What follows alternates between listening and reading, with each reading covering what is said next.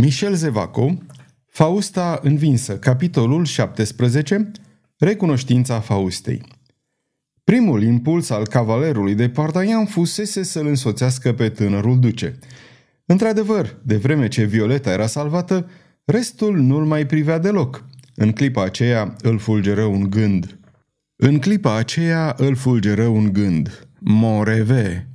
Fără nicio îndoială, Moreve știa ce urma să se petreacă în mănăstire – Moreve îi dăduse întâlnire tocmai în ziua aceea la ora prânzului, lângă poarta Montmartre și îi spusese Nu numai că vă voi spune unde se află micuța cântăreață, dar vă voi conduce la ea. O veți vedea. Dacă Moreve îi dăduse întâlnire lângă poarta Montmartre, însemna că voise să-l conducă la abație.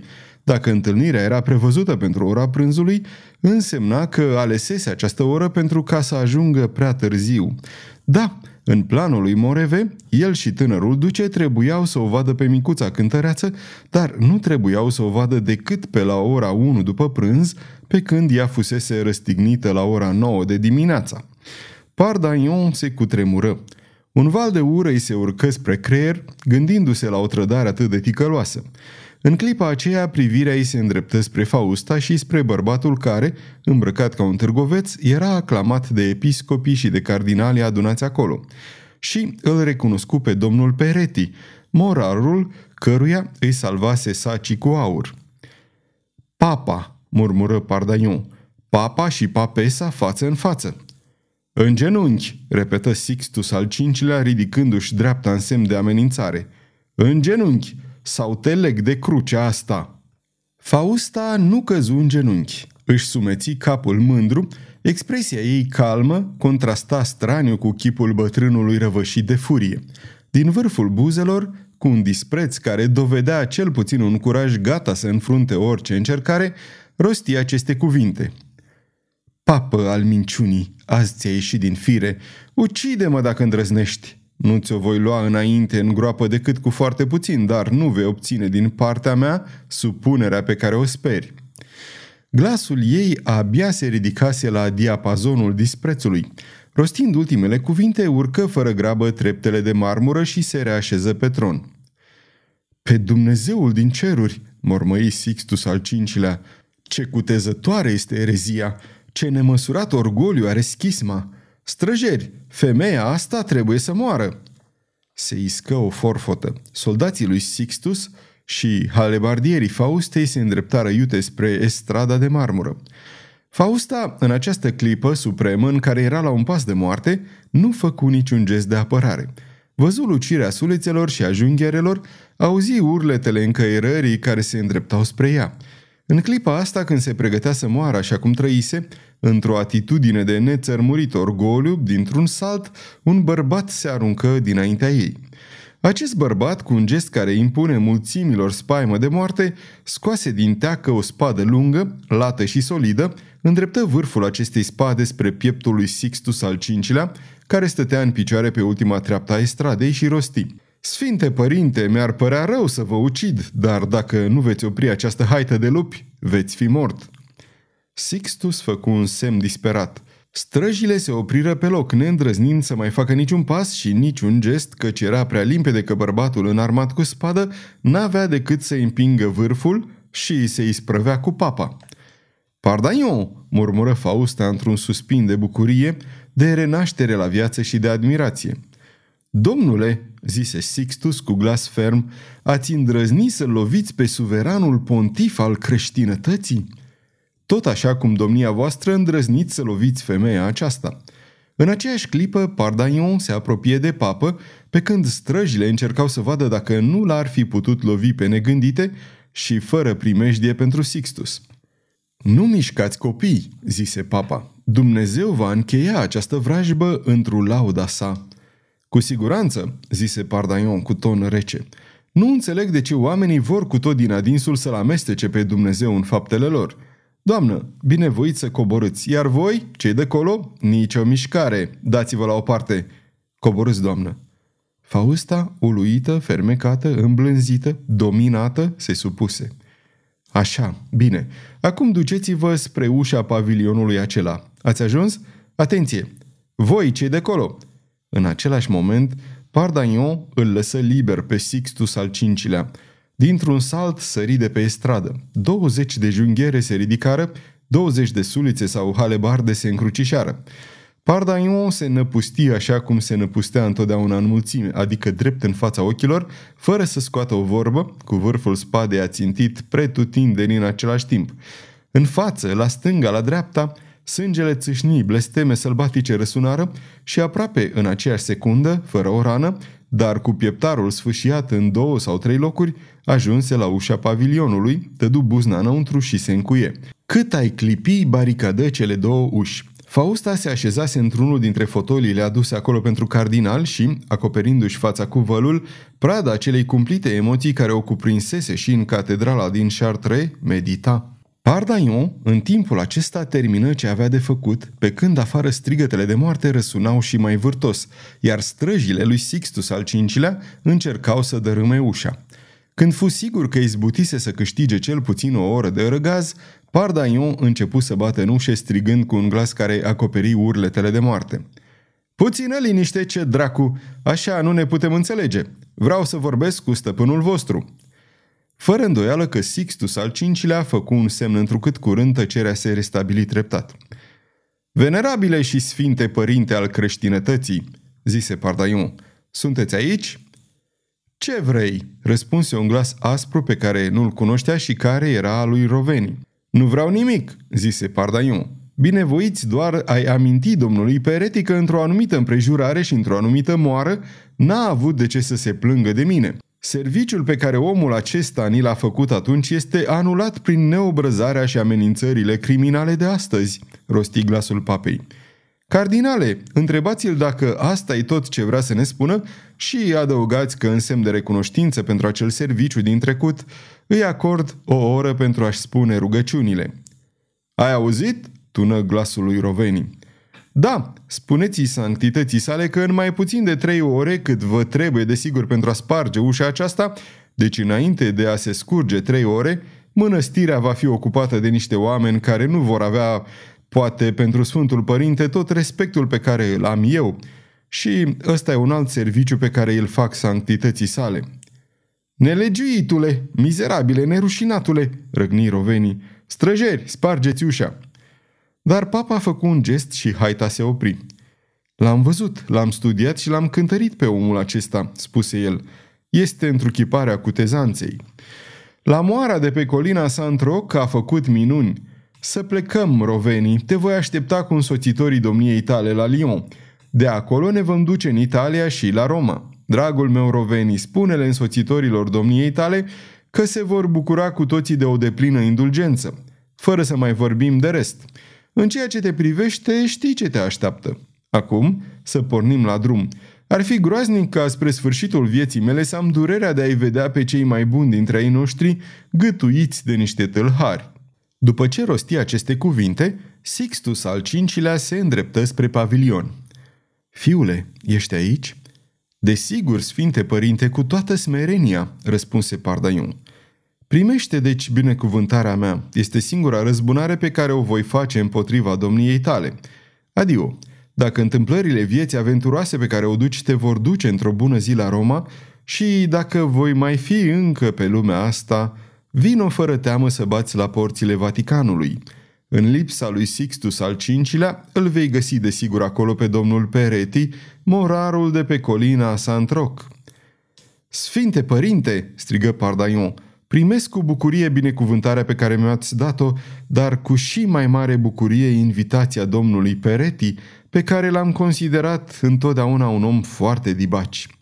Tălharule, murmură Sixtus al V-lea care, totuși, nu se putu stăpâni să nu zâmbească și se îndepărtă urma de ostași și de gentilom pe când corul schismaticilor în sfârșit împăcați, cu rovenii în frunte, intona cu o râvnă mai mare ca oricând imnul Domine Salvum Fac Pontificem. În fond și cu toate că Fausta îi scăpa din mână, scopul lui Sixtus al V-lea era atins. Distrusese schisma, lovind-o în plin. O jumătate de oră după plecarea papei, Pardaion, nemai auzind niciun zgomot, se încumetă să dărâme în parte fortificațiile pe care le ridicase în pavilion. Când crăpă ușa, văzu că atât strada cât și esplanada erau pustii. Atunci ieși, inspectă tot terenul grădinii de legume și nu văzu nici țipenie de om. Se întoarse la esplanadă și, dus pe gânduri, se opri lângă crucea culcată la pământ, crucea pe care Fausta îi poruncise lui Belgoder să o lege pe Violeta. Biata cântăreață, murmură el înduioșat, de ce să fie supusă unui asemenea supliciu? N-are altă vină decât că e prea frumoasă. Pardaion se întoarse și o văzu pe Fausta. Femeia aceasta extraordinară părea că nu încearcă nicio emoție după scenele tragice care se petrecuseră, nici după primejdia din care scăpase. Fausta îl cântări câteva secunde căutând poate să străpungă cu privirea în velișul de ironie și de nepăsare care masca chipul cavalerului. Mi-ai salvat viața, zise ea în cele din urmă. De ce? Pardaiu își întoarse chipul fin, pe care razele soarelui așterneau în clipa aceea un fel de aureolă. Ah, exclamă el, dacă îmi vorbiți astfel, doamnă, dacă ieșim din nebunia furioasă a ereziilor, a răstignirilor, dacă scăpăm de coșmarul devenit mortal pentru nefericita asta și pentru prelatul acesta, arătă spre cadavrul Leonorei și a lui Farnes, dacă reintrăm în sfârșit în firesc, vă răspund doar atât. Am văzut o femeie care era gata să fie ucisă. Am văzut niște fiare sălbatice năpustindu-se cu răcnete de moarte asupra unei făpturi fără apărare și, fără să mă întreb nici de ce, nici cum, m-am pomenit cu spada în mână dinaintea dihanilor. Așadar, relo Fausta, dacă oricare alta s-ar fi aflat în locul meu, ai fi apărat-o? Negreșit, răspunse Pardaion. Fausta, gânditoare, își plecă fruntea, poate pentru a-și ascunde paloarea care îi năpădea obrajii. Acum, doamnă, continuă cavalerul, vreți să-mi îngăduiți a vă pune și eu la rândul meu o întrebare? Da? Iată. De ce domnul de Moreve mi-a dat întâlnire tocmai azi la prânz lângă poarta Montmartre? Pentru că așa i-am dat poruncă, răspunse calm Fausta, pentru că Moreve trebuia să te aduc aici într-un moment când triumful meu era asigurat, pentru că fără trădarea lor mei, ai fi fost încercuit aici de oamenii lui de ghiz și, în sfârșit, pentru că trebuia să ies din mănăstire, lăsându-ți cadavrul lângă aceste două leșuri. Un fior străbătut trupul lui Pardaion, în inima lui se dezlănțui dorința frenetică de a sări asupra acestei femei și de a-i zdrobi capul ca unei vipere. Timp de câteva secunde, Faust a crezut că Pardaion avea să o ucidă. Totuși, el nu făcu nicio mișcare – Chipul lui își recăpătă înfățișarea de cutezanță nepăsătoare și bunul Pardaion se porni pe râs, se înclină și cu glas lipsit de orice urmă de amărăciune răspunse. Regret cu adevărat, doamnă, că dorințele domniei voastre n-au găsit un mai mare răsunet în ceruri. Pot oare înainte de a vă părăsi să vă fiu de folos cu ceva?" Fausta se făcu albă cavarul. Orgoliul ei suferea mai mult decât suferise vreodată. Se simțea strivită, jignită de generozitatea aceasta simplă și zâmbitoare, care îi se păru cel mai sfruntat dispreț. Ochii îi se aburiră de lacrimi. O forță necunoscută o împingea spre acest bărbat pe care ar fi vrut să-l omoare și pe care îl adora. Amintirea din catedrala de la Chartres îi străbătu mintea ca un fulger. Auzi ca prin vis răspunsul lui Pardaion – am iubit, o iubesc mereu pe fata cea moartă, moartă pentru lume, dar veșnic vie în inima mea. Pe domnia voastră nu vă iubesc, nici nu vă voi iubi vreodată. Și vorbele pe care le striga în lăuntrul ei înghețară pe buzele ei albe, rămase încremenită în atitudinea ei orgolioasă. Și ura, împreună cu rușinea înfrângerii, triumfară încă o dată. Domnule de Pardaion, zise ea zâmbind, Într-adevăr, aș vrea să-ți cer am face un ultim serviciu. Mă tem ca nu cumva plecarea oamenilor lui Sixtus să fie o capcană. Păzită de sabia domniei tale, nu m-aș teme nici de o armată. Dar poate că nu vrei să mă însoțești până în Paris?" Și de ce nu, doamnă?" răspunse Pardaion. Mulțumesc, domnule," zise Fausta, fără măcar să tresară. Binevoiește deci să mă aștepți în fața porții mănăstirii. Peste câteva clipe voi veni și eu. Cavalerul o salută ridicându-și pălăria, dar fără să se încline, apoi, cu pas liniștit, fără să se întoarcă, se îndepărtă și străbătu grădina de legume. Atunci Fausta privi în jurul ei și văzu cele două trupuri prăbușite lângă cruce. Farnes și Leonor înlănțuiți în îmbrățișarea ultimului sărut pe care îl căutase iubitul. Un zâmbet firav îi strâmbă buzele. Cel puțin omul ăsta și-a primit pedeapsa trădării, se gândi ea. Pe când ceilalți, mizerabilul Roveni, lași nebuni, ceilalți de trei ori nebuni, în clipa aceea stareța, Clodin de Bevilie, a apărut palidă și tremurând. O, doamnă, ce catastrofă! Suntem înfrânte! Înfrânte! Cine-ți spune că sunt înfrântă?" o mustră Fausta. Oare eu pot fi înfrântă? Biata mea fică, spaima te face să-ți pierzi mințile, dar eu nu uit ce datorez. M-ai slujit bine și n-ai nicio vină dacă din pricina unui incident realizarea proiectelor mele întârzie cu câteva zile. Trimite deci pe cineva la palatul meu chiar astăzi și suma făgăduită îți va fi înmânată. Claudine se înclină exclamând bucuroasă. Sunteți mai mult decât puterea, sunteți generozitatea însăși. Te înșeli, zise cu răceală Fausta. Știu doar să-mi plătesc datoriile de bani, de prietenie sau de ură. Ai grijă ca aceste două leșuri să fie îngropate în cimitirul abației. Fausta se îndreptă spre casa stareței care o ajută să-și scoată costumul greu și splendid, religios și regal de opotrivă. Apoi, Fausta coborâ și dinaintea porții abației îl găsi pe Pardaion care o aștepta. Litiera care i adusese pe prințul Farnes și pe meșterul Claude se afla tot acolo. Calul bărbatului care venise să-i caute era legat de un belciug. Pardaion sări în șa.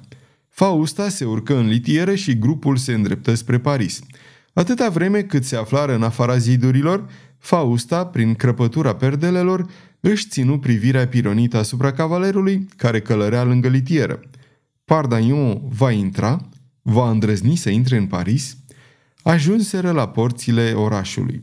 Pardaion trecu pe podul mobil și intră sub bolți.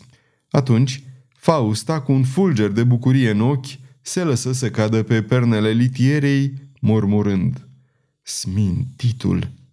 Sfârșitul capitolului 17